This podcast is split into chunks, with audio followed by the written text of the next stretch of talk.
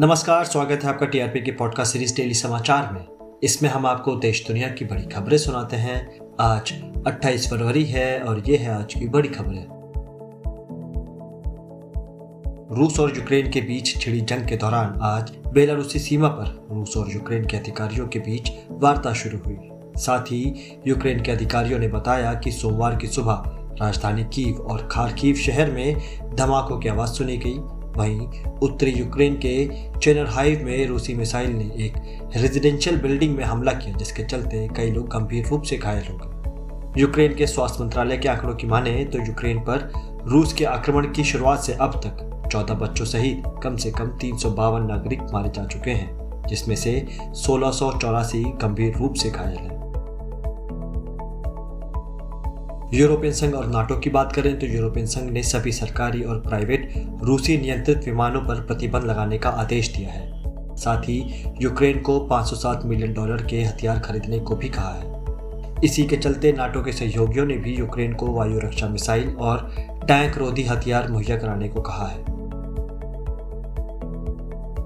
प्रधानमंत्री नरेंद्र मोदी की अध्यक्षता में उच्च स्तरीय बैठक में भारत के केंद्रीय मंत्रियों हरदीप पुरी ज्योतिराज सिंधिया, किरण रिचूच और जनरल वीके सिंह को यूक्रेन के पड़ोसी देशों में भेजने का फैसला किया, ताकि इवैक्यूएशन मिशन को समन्वय किया जा सके और छात्रों की मदद की जा सके।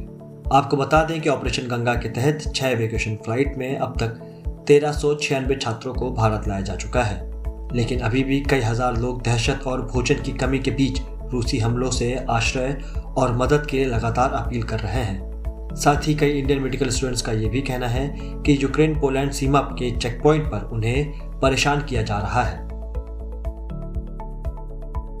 आज कांग्रेस के पूर्व अध्यक्ष राहुल गांधी ने कहा कि सरकार को यूक्रेन में फंसे लोगों और उनके परिवारों के साथ यूक्रेन में फंसे भारतीय छात्रों को निकालने की योजनाओं को साझा करना चाहिए, क्योंकि भारत अपने लोगों को बीच युद्ध में नहीं छोड़ सकता है। और साथ ही कांग्रेस के कुछ मुख्य नेताओं ने ट्विटर के माध्यम से छात्रों पर करी गई बर्बरता को भी साझा किया है, जिसमें उन्होंने भारत सरकार से छात्रों को जल्द से जल्द भारत वापस लाने की योजनाओं में और तेज़ी लाने की भी मांग करी है।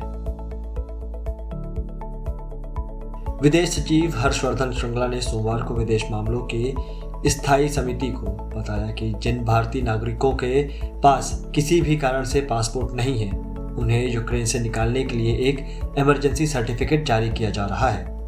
इस स्थायी समिति की अध्यक्षता बीजेपी सांसद पीपी चौधरी द्वारा की गई, जिसमें उन्होंने रशिया यूक्रेन की स्थिति पर 90 मिनट तक चर्चा की।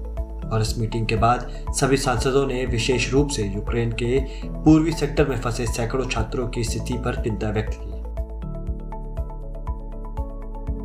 दिल्ली उच्च न्यायालय ने सोमवार को कांग्रेस नेताओं जैसे सोनिया गांधी, राहुल गांधी, प्रियंका गांधी, वाड्रा और केंद्रीय मंत्री अनुराग ठाकुर सहित कई राजनीतिक नेताओं और कार्यकर्ताओं को नोटिस जारी किया, जिसमें उनके खिलाफ एफआईआर करने की मांग करने वाली याचिकाओं में अपना पक्ष रखने की बात कही। इससे पहले उच्च न्यायालय ने याचिकाओंकर्ताओं से पूछा कि जिनके खिलाफ एफआईआर दर्ज की मांग की जा रही है, क्या उन्हें निर्देश देकर आगे बढ़ाया जा सकता है? जिससे याचिकाकर्ताओं ने मानने से मना कर दिया। आपको बता दें कि इस मामले की याचिका 2020 से न्यायालय में पेंडिंग है।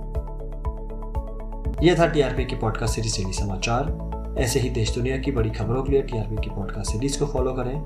साथ ही बेल आइकन को भी प्रेस करें। मेरा नाम आकाश दत्त है। इजाज़त दीजिए। नमस्कार।